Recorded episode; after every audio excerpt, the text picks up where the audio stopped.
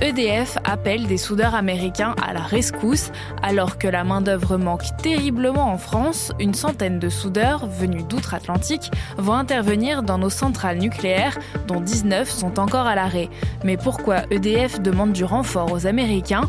On pose la question à François Pitrel, journaliste BFM TV.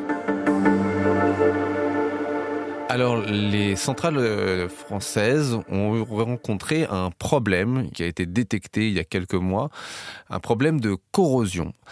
Du coup, il a fallu arrêter ces centrales et refaire ces tuyauteries. Or, pour refaire ces tuyauteries, ça nécessite beaucoup de main-d'œuvre et surtout, il y a beaucoup de centrales, il y en a une douzaine qui sont concernées, donc ça prend beaucoup de temps.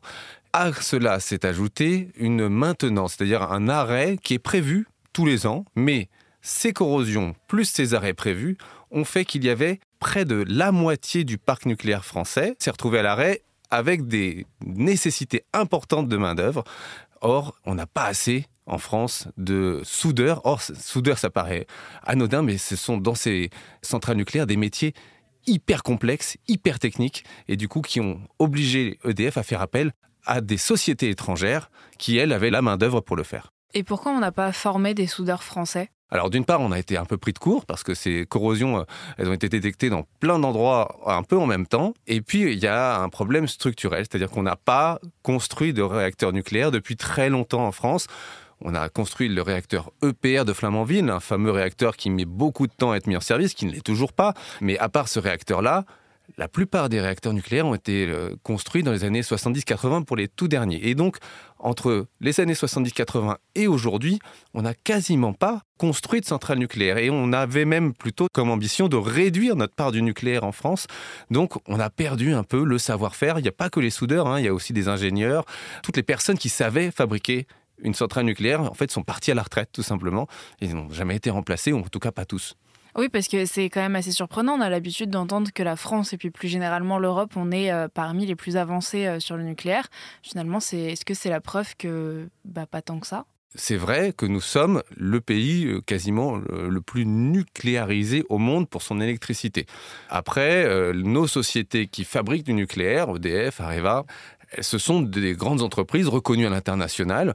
Donc si, on a un savoir-faire euh, européen et français sur, notamment sur la question. Après, en France, c'est vrai que euh, ben, les métiers industriels, les métiers du nucléaire étaient un peu en perte de vitesse. Donc il y a une école notamment qui a été euh, rouverte là, juste en septembre où ils vont essayer de former 200 soudeurs par an. C'est un métier vraiment d'avenir. La filière nucléaire va en plus s'étoffer puisqu'on va construire six nouveaux réacteurs nucléaires d'ici 2050. Donc ça veut dire qu'on va embaucher entre 10 et 15 000 personnes par an pendant 10 ans dans la filière nucléaire. C'est énorme. On n'est pas sûr d'avoir assez de gens, mais euh, en tout cas, euh, il y a un, vrai secteur d'avenir pour euh, les emplois dans le nucléaire dans les années qui viennent. Ce sont des métiers qui, en plus, sont plutôt bien payés, plutôt qualifiés.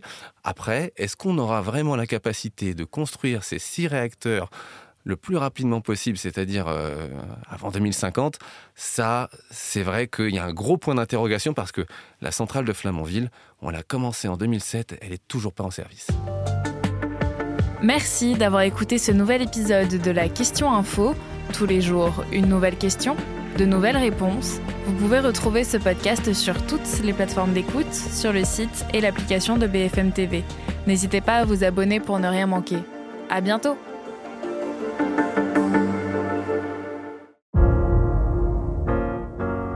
Vous avez aimé écouter la question info? Alors découvrez le titre à la une, le nouveau podcast quotidien de BFM TV. Les grands récits de l'actualité, des témoignages intimes, c'est tous les soirs sur vos plateformes préférées. À bientôt!